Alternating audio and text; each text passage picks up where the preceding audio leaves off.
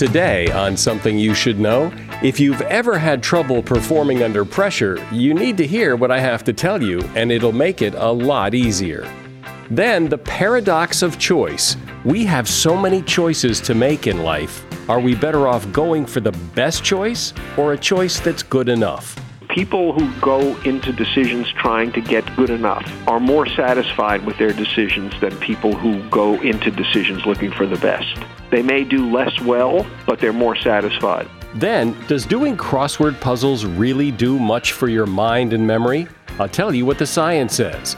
And we'll explore what makes women attractive to men and what makes men attractive to women. Dancing dancing by most animals is done as a prelude to love. It's a courtship thing, and that's why women are good at it and love to do it. And if you can do basic dancing as a man, you will be popular with all the women. All this today on Something You Should Know. Something you should know. Fascinating intel, the world's top experts, and practical advice you can use in your life. Today, Something You Should Know with Mike Carruthers. Hi, and welcome. We have a lot of things to cover today, so I'm going to dive right in if you don't mind. And we begin today with the whole idea of performing under pressure. You know that feeling of, of you're doing something really important and you know you're being watched. Athletes, musicians, public speakers have almost all had that experience of stumbling or crumbling under that kind of pressure. And it turns out there are a couple of things going on. For one thing, we know that when people know they're being watched, they use more force. Piano players hit the keys harder, tennis players grip the racket tighter, that kind of thing. And when you do that, when you use more force, performance typically suffers. The other reason is anxiety. Researchers found that when you're doing something and you believe the audience wants you to do well, you usually do well. But if you're worried that the audience is not on your side, which is common for a lot of beginning public speakers, for example, you tend to fall apart. The fact is that in most cases, if someone is watching you, an observer, or, or you're doing it in front of an audience, they want you to do well. Convincing yourself of that is really hard, but once you do, it makes your life easier and you perform better. And that is something you should know. One of the great things about living in the 21st century is that we have a lot of choices. I mean, think of how many breakfast cereals there are in the supermarket, or how many different makes and models of cars there are, or computers, or when you go shopping for clothes. I mean, how many sweaters do you have to choose from? But you've probably also had the experience that all those choices can be a problem, they can be paralyzing. Uh, have you ever looked at a restaurant menu with so many choices, you can't decide what to order? Maybe you've spent more time tr- trying to figure out what to watch on Netflix than actually watching a show. This, in a nutshell, is the paradox of choice, having so many choices that it's hard to choose. So, is there a better way to make choices without having to sift through all the possibilities get overwhelmed by it and come up with nothing? Yes, there is. According to Barry Schwartz, he's a lifelong educator and author of a book called The Paradox of Choice. Hi, Barry. Welcome to the program. It's great to be with you. It's a pleasure. So, I think you would be hard pressed to find many people who would say, well, you know, less choice is better because that brings to mind things like you know you know uh, empty store shelves because there's nothing to choose from or you can have any color car you want as long as it's black which you know Henry Ford is famous for saying that having choice is a good thing. That fact is true. The paradox is that we've also assumed that if some choice is good more choice is better. And that turns out not to be true a point can be reached where instead of being liberated by all the choice we have, we get paralyzed by it. So, like you go to a restaurant and you, you there's so many things on the menu you can't decide because you there's too many. trigger. Yeah, or you go to a department store and there are so many kinds of jeans you can't pull a trigger. Or you're trying to decide where to go on vacation. And you can't pull the trigger, or you're trying to buy a new refrigerator and you go to Consumer Reports and you can't pull. I mean, basically, there's no area in life at, at this point where there are not too many options. Mm, but it beats the alternative because if you have no choice, well, well, maybe, Exactly. but it's not either or, is it? It's not that it's either everything or nothing. It's it's that we just have too much choice. That's exactly right. And when my book came out, which is now you know a while ago, the critics, uh, mostly I think, uh, sort of with a libertarian orientation, that more choice is always better than less. The critics would say, well, would you like to live in you know Eastern Europe or North Korea where there's no choice? And of course, no one ever said that. I certainly never said that the better alternative to this is no choice. The better alternative is a right amount of choice. And nobody knows what that is. I think it was uh, William Blake, the poet, who said once, you don't know how much is enough until you experience too much. But I think it is a fair question to ask. If you're going to say that what we have is too much choice, then it's fair to ask you, well, what what is enough? What is the right amount of choice?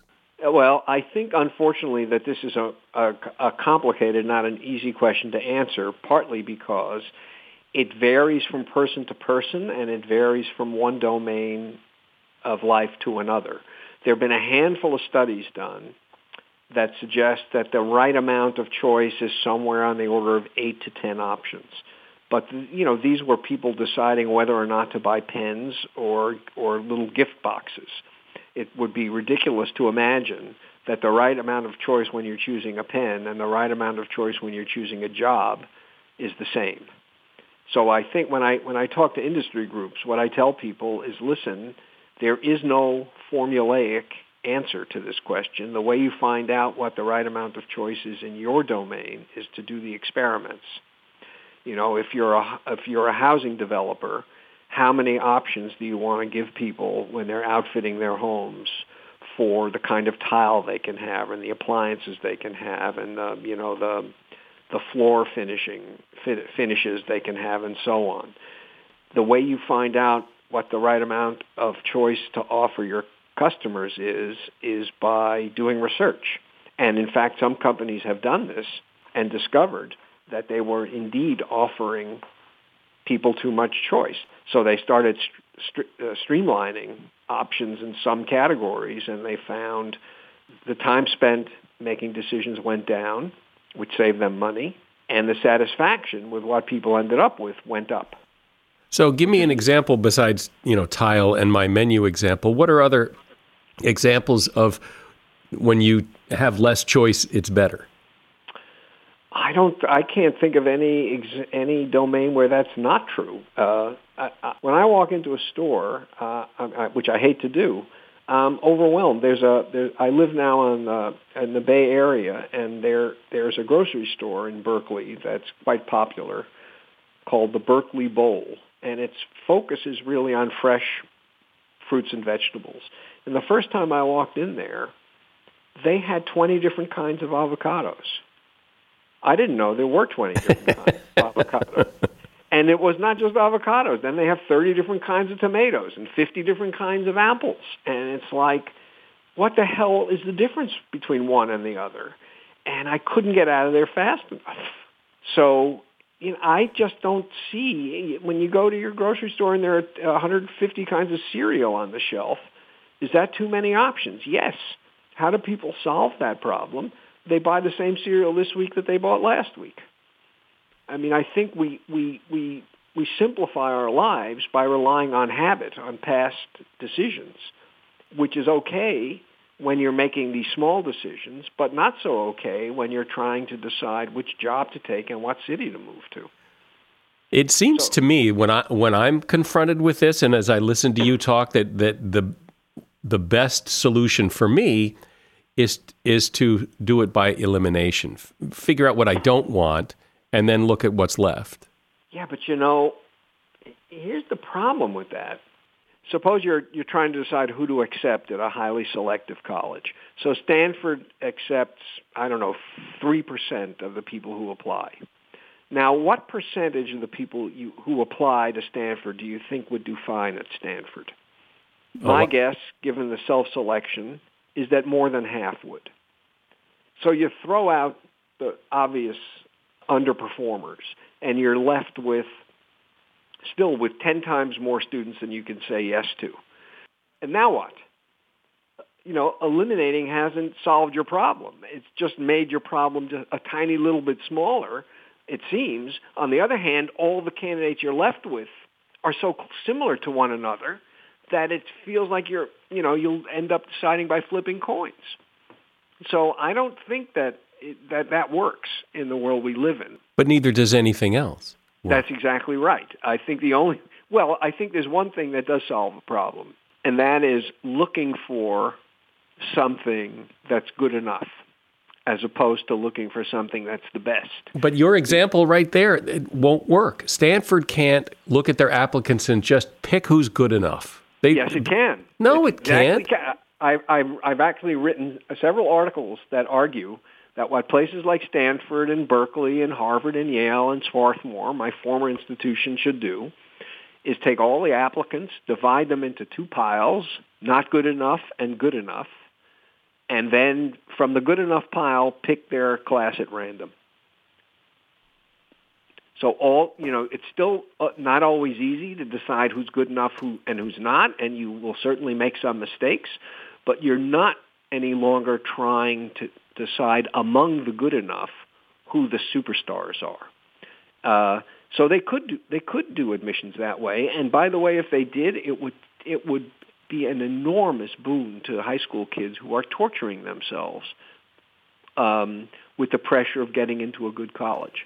And settling for good enough doesn't mean that you have no standards. It just means that you don't need the best. And now all of a sudden, when you're, you know, in a restaurant and you're going down the menu, you stop at the first item on the menu that's attractive, that's good enough. And you don't worry about the other items on the menu. You, you don't do that, and neither do I. I do do that. I mean, look, I don't do that at most restaurants because at most restaurants there are eight, six or eight options. So I, I do read all of them. But if there were 60 options, that's exactly what I would do. I'd start at the top and I would stop at the first item, the first option that was attractive to me. Then you'd always eat a salad. Maybe, or sometimes I could start at the bottom. well, I like my system better where I say, you know what, today I don't want beef and I don't want chicken. So yep. maybe so so let's let's leave off those pages and then I still have a, a manageable choice because I've eliminated some. No, I'm not saying that that never works. All I'm saying is that that isn't that doesn't really solve the problem in general. It solves the problem in some circumstances. But as you've said, nothing solves the problem. Nothing solves the problem in general. But having the standard of a good enough result rather than the best result, what it does is it takes the pressure off you to examine the options exhaustively. And that's not a problem in a restaurant because there aren't that many options, although there are probably too many. Uh, but out there, when you're trying to decide what car to buy or where to go on vacation, where the options are essentially unlimited, trying to you know find the best place to go on vacation is a way not to go on vacation. I'm speaking with Barry Schwartz. He's author of the book The Paradox of Choice. It does seem as if everyone today has to have a website, sometimes more than one. If you have a business or organization, it's mandatory. But I know people who have a website about their dog. Of course, the problem is creating a great website seems daunting. And if you think that, you have to check out Squarespace. They have simplified the process and created the technology that makes creating a beautiful website fast and simple. You start with their templates created by world class web designers, and then you just follow the process. If you have things to sell, their e commerce functionality is built right in and easy to set up. Whether you're a consultant or a jewelry designer, a furniture maker, blogger, or you own a restaurant, or, or, you just want to create a website about your dog, Squarespace can help you create a stunning website that projects just the right image. And you'll have it up and running in no time. I know because we use Squarespace. Go to squarespace.com for a free trial, and when you're ready to launch, and this is important, use the offer code SOMETHING to save 10% off your first purchase of a website or domain. That's squarespace.com, and the offer code is SOMETHING. If you have to hire someone, what's the best way? Referrals? Well, maybe that could work. But just because somebody knows somebody who knows you doesn't necessarily mean they're qualified. Or you could pull out that file of random resumes that came in during the last six months. Maybe there's somebody in there. Maybe. Now, if you're hiring, you need Indeed. Indeed is your matching and hiring platform with over 350 million global monthly visitors, according to Indeed data, and a matching engine that helps you find quality candidates fast. As a business owner, I've found that hiring the right people, well, there's just nothing more important. Don't leave it to chance or a referral or a random resume. Use Indeed. In the minute I've been talking to you, 23 hires were made on Indeed, according to Indeed data worldwide. Indeed's matching engine is constantly learning from your preferences. So the more you use Indeed, the better it gets. And listeners of this show will get a $75 sponsored job credit to get your jobs more visibility at indeed.com slash something. Just go to indeed.com slash something right now and support this show by saying you heard about Indeed on something you should know. Indeed.com slash something. Terms and conditions apply. Need to hire? Oh, you need Indeed. A shout out to Claritin for supporting this episode and providing us with samples. You see, for as long as I can remember, I have had to deal with seasonal allergies stuffy nose, watery eyes, the whole deal. And the worst for me is it messes up my sleep. I wake up because I can't breathe right. And during the day, well, you know, if I'm working and I'm all stuffed up, then my voice sounds weird, and this is how I make my living. Luckily, for those of us who live with the symptoms of allergies, we can live Claritin Clear with Claritin D.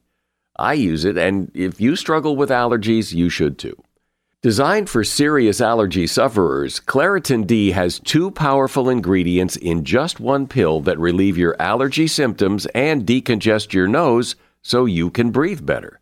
I've been using Claritin D for years because, well, it just it takes care of the problem. Ready to live as if you don't have allergies? It's time to live Claritin Clear. Fast and powerful relief is just a quick trip away. Find Claritin D at the pharmacy counter. Ask for Claritin D at your local pharmacy counter. You don't even need a prescription. Go to Claritin.com right now for a discount so you can live Claritin Clear. Use as directed. So, Barry, don't you think it's human nature to want to look at all the choices and feel like you've made this evaluation and come up with the best choice for you? Because you, you don't want to look across the table at the restaurant and see what somebody else ordered and said, "Gee, well, you know, I wish I I wish I'd ordered that."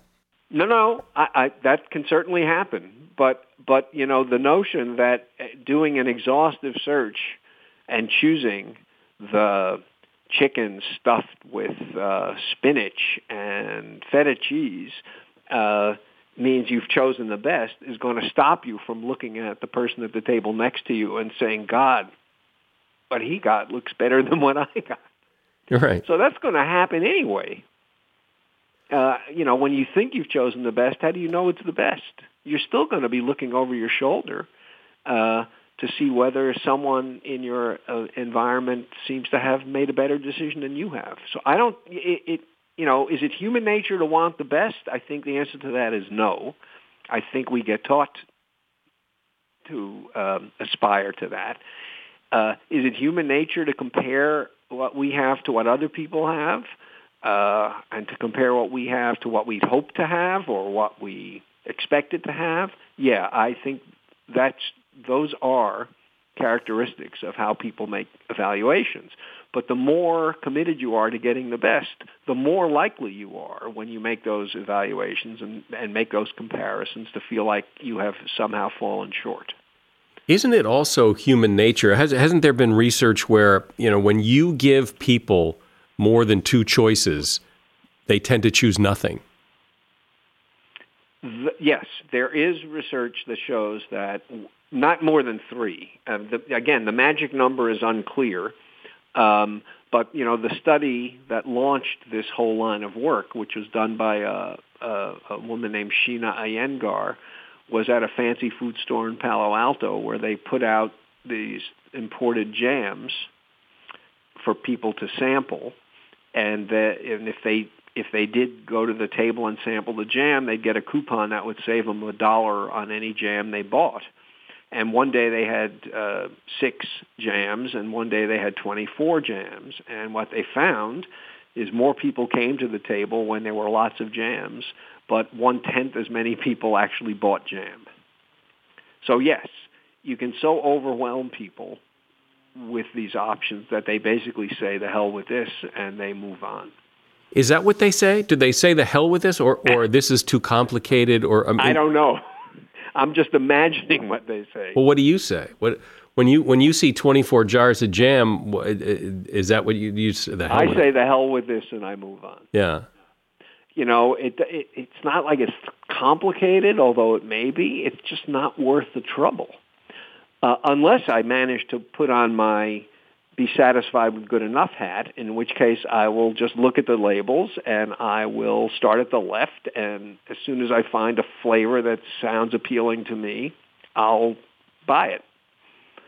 You know, I think that's a way to cope that most of the time works. And, and you know, as long as you manage to control to some degree you're looking around at what everyone else has and what everyone else has chosen, um, chances are you will, and there is research on this too, people who, who go into decisions trying to get good enough, which I call satisficing, are more satisfied with their decisions than people who go into decisions looking for the best.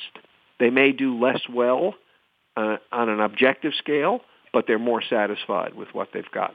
But you have to know that when people hear you talk like this, or, or, when I hear you talk like this, what I'm hearing is that you should settle. That rather than go for the best, settle. It'll make you happier. And maybe it makes you happier, but doesn't it also make you wonder what if? I mean, you're settling. And settle, you know, we should never be settling and it implies mediocrity. But that's not right. You know, Stanford is not going to settle for mediocre high school graduates. When it decides who's good enough for Stanford, everybody in that list is a star. It's just that it doesn't feel the need to then make distinctions among stars to see which star is the brightest star. But don't you and, think that if Stanford were to change their admission policy to good enough, Stanford would all of a sudden become a much less desirable school because people would say, Did you hear how people get in? It's basically a dartboard. Yep. Well, so two things. One, it, that's the way it currently is, except no one is willing to admit it because the distinctions that these people have to make are not makeable. We don't have measuring instruments that are f- accurate enough to make the kind of tiny distinctions that these poor deans of admissions have to make. So yeah, so that's one thing. Two, yes, people will say it will hurt Stanford's reputation in the very short run. Uh, but when people see the wisdom of doing it this way and how they are managing to get less damaged goods in the in their entering first year class because kids haven't destroyed themselves trying to get into college, uh, it'll spread and it will simply become how how these kinds of decisions get made. You're basically a guy with a problem that has no answer or a mediocre answer. That's, I mean, that's how uh, that's kind of how this, this, plays out. It's not mediocre. Well, it it it looks that way at, at for at least at first glance. It looks like we're settling. It's what how people perceive it. We're settling for excellent, which is not mediocre. No, we're settling for good enough. Well, but good enough can be excellent. I'm not telling people where to set their standards. I'm just saying that your standard should be something other than the best. So, lastly, because we could go around in circles on this all day, but but so knowing this, so what? Now what? Just it just the the advice is to is to go for good enough, and you'll be happier. Yes, but here's the important point: what's more important when you, we make eh, cons, cons, consumption most decisions? Is what's more, more important how good the thing we've chosen is on some objective scale or how good we feel about what we've chosen.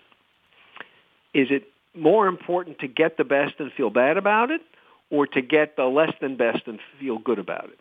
Uh, and I believe deeply that there are virtually no areas in life where it isn't more important to feel good about a decision than to make a good decision and feel bad. And I think that a life of aspiring to the best is a life of always being disappointed with what you choose. And the result of that is that people will end up much less satisfied with decisions than they should be. So the question now is can I actually do good enough? Because it's not my na- it's not my nature, but I, I could give it a try and see how it goes. Barry Schwartz has been my guest. His book is The Paradox of Choice, and there's a link to his book in the show notes.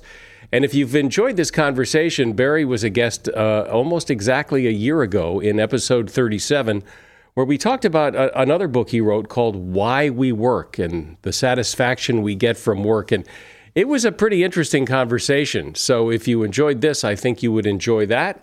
And it's easy to find episode 37. Just go to the website, somethingyoushouldknow.net, click on the little search icon and type in the number 37 and or Barry Schwartz, and the episode will come up. Thanks for being here, Barry. We're very challenging, which is good. That's my job. That's, yes. that's what I do. Uh. hey, thanks so much, Barry. I appreciate your time. Me too. Thanks. As a listener to something you should know, I can only assume that you are someone who likes to learn about new and interesting things and bring more knowledge to work for you in your everyday life. I mean, that's kind of what something you should know is all about. And so I want to invite you to listen to another podcast called TED Talks Daily. Now, you know about TED Talks, right? Many of the guests on Something You Should Know have done TED Talks. Well, you see, TED Talks Daily is a podcast that brings you a new TED Talk every weekday in less than 15 minutes. Join host Elise Hu. She goes beyond the headlines so you can hear about the big ideas shaping our future. Learn about things like sustainable fashion, embracing your entrepreneurial spirit, the future of robotics, and so much more. Like I said, if you like this podcast, something you should know, I'm pretty sure you're going to like TED Talks Daily. And you get TED Talks Daily wherever you get your podcasts. Men and women are always looking for better ways to understand each other, the opposite sex, and to figure out what's the best way to attract the other. And then when you do find someone, how do you get along better with each other? Allan and Barbara Pease have been exploring this subject for a long time, and one of the many books they have authored is Why Men Want Sex and Women Need Love. And Allan Pease joins me now. Hi, Allan. So it's your contention that men and women think differently and speak differently. So, what's the recommendation as, as you begin to communicate with someone of the opposite sex? What's the mindset that you suggest we approach it with? That if you identify that they do speak ineffective foreign language and think very differently, which is what the brain scans show, and you manage them and deal with them within those confines of what they think and how they value things, then your life becomes really good with the opposite sex, which it can be. Currently, we've got 50% divorce rates in most parts of the world now, which shows that in the supposed age of equality that we still just don't get it. So, first of all, then, what would men be better off knowing about women and how they think? And then we'll turn the tables and go the other way. Well, the, the first thing in understanding how women think is that when a woman's looking at a man, she's evaluating his potential as a partner based on his ability to provide resources, which is a, a very ancient drive. Resources means, in simple terms, to provide food, protection, and shelter. Now, even in this politically correct 21st century where uh, one in three American women, for example, will earn more money than their male partner. Uh, those women, even though they're earning more resources, they have more resources than him, they still demand a guy in their life who has the ability to provide his own resources and at a higher level than her.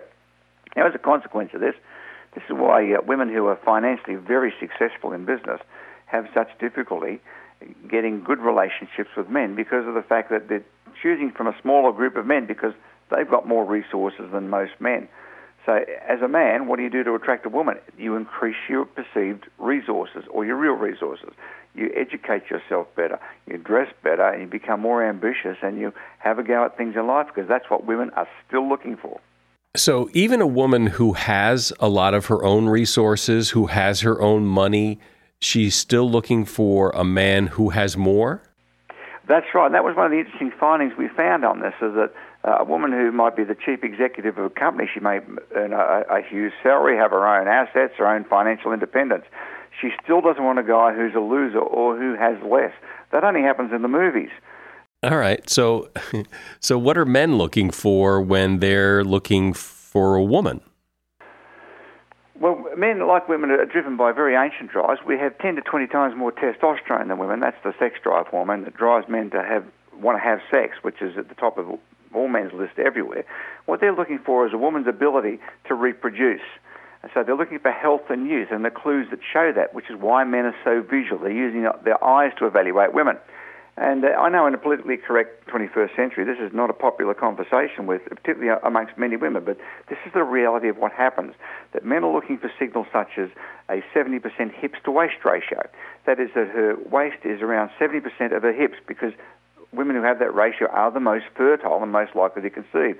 The bigger or smaller the ratio, the less chance that is there. And that's good news for women who are carrying a bit too much in the way of weight because as long as she's got the curve and the shape, the curve is the key, not the actual amount of weight. And that's also the reason why there's a multi trillion dollar business in women's cosmetics to artificially make you look younger and healthier. Because men want someone who's fertile.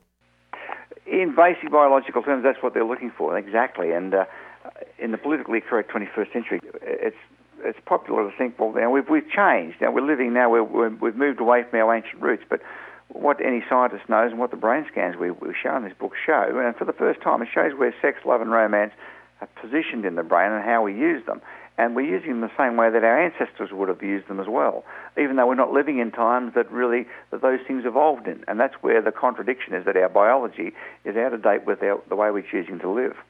But but it has to go beyond that, doesn't it? I mean, it can't just be women want a guy with money and men want a woman that's fertile. I mean, what about chemistry and compatibility and the ability to get along and share things? What about that? Well, it's very pertinent. You've got two things here. First, you've got chemistry, and chemistry is largely a physical reaction. It's a hormonal reaction to someone that you find attractive. So when you meet somebody who you might say just it tickles your iris, they turn you on, you're just crazy about that person. And, and most people listening to this program uh, have been sometime in their life crazy about someone. That's how they're, described it. I'm crazy about them. And what's happening is the part of the brain, which is about center between the left and right hemisphere, that is where cocaine addicts are addicted. The part that deals with cocaine addiction is the same part of the brain that operates in both men and women when they're crazy in love. So it's a hormonal response uh, as what, what this is, nat- Mother Nature pushing you to do the basics of reproduction, even though we don't want to have 20 or 30 kids anymore. That's, you know, we're not up to that because it doesn't suit the way we live. In fact, contraception prevents us from doing that, but the drive to do it is, is still there. And the cocaine part of the brain is the part that's involved in chemistry. And for a relationship to be totally successful, it's important to have the chemistry. But compatibility is a different question again. Couples who last long term are those we found who have mutual core values and beliefs. They believe the same basic things about kids, raising them, education, sex, who gets what, how often, what you will or won't do, finance, money, who spends it where and when, social, family, how we entertain them. If you have mutual core values and beliefs, when the hormonal thing wears off, which is somewhere between 9 and 12 months for 90% of people, it's gone. And people think, love must have gone. No, the hormones wore off. And if there's nothing left, such as the core values and beliefs, then the relationship will usually fail. Why does it seem, I don't know if you looked at this in your research, but why does it seem that as soon as someone rejects us, we want them more? Yeah, that's an interesting one. And many people have seen that or perhaps had that happen to them. But suddenly the person that you, you want to break up from, uh, they, they may initiate the break, and suddenly it's a rejection. And the hormone's saying, hey, wait a minute, we, we haven't reproduced enough with that one person. So we find ourselves chasing the person that we actually were going to reject, which, and that's why people have this tendency to, to chase their exes. And it's a very basic reproductive thing. And if, if you understand what's causing it, then you can look at it more superciliously, or you can laugh about it and not be a victim of it. And this is the, one of the problems we have that because our biology is still dictating many of our needs and urges and the way we, we're choosing things, that not understanding it means that you can become a victim of it. But if you know what's happening to yourself, it can become quite funny. Why do men have such a tough time saying, I love you? Yeah, well, that's a difficult one because in English, the word love, we only have one word for it. We love whereas the Greeks have four words for it, and the ancient Persians had nearly 100 words to describe different types of love.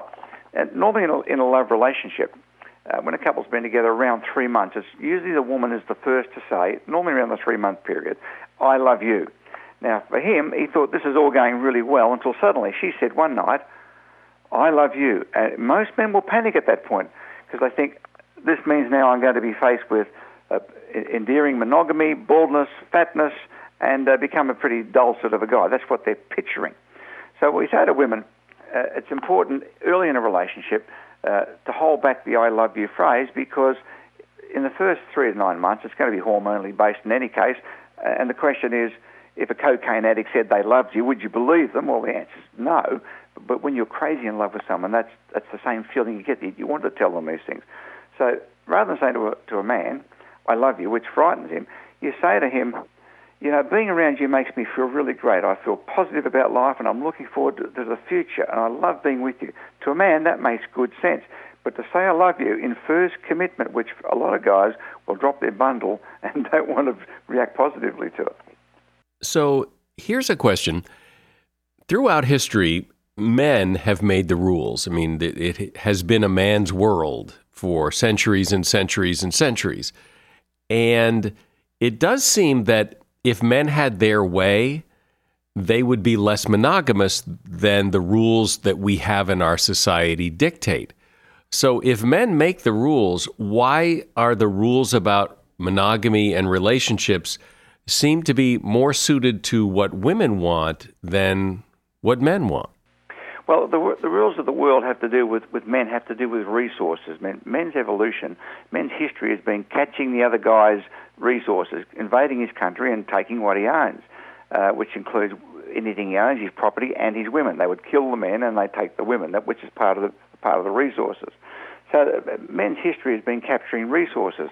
But when it comes to the home front, maternal, uh, women have always controlled what happens in the home, what happens with relationships women are more interested in relationships than men. That's why most books on relationships are, are written by women and read by women.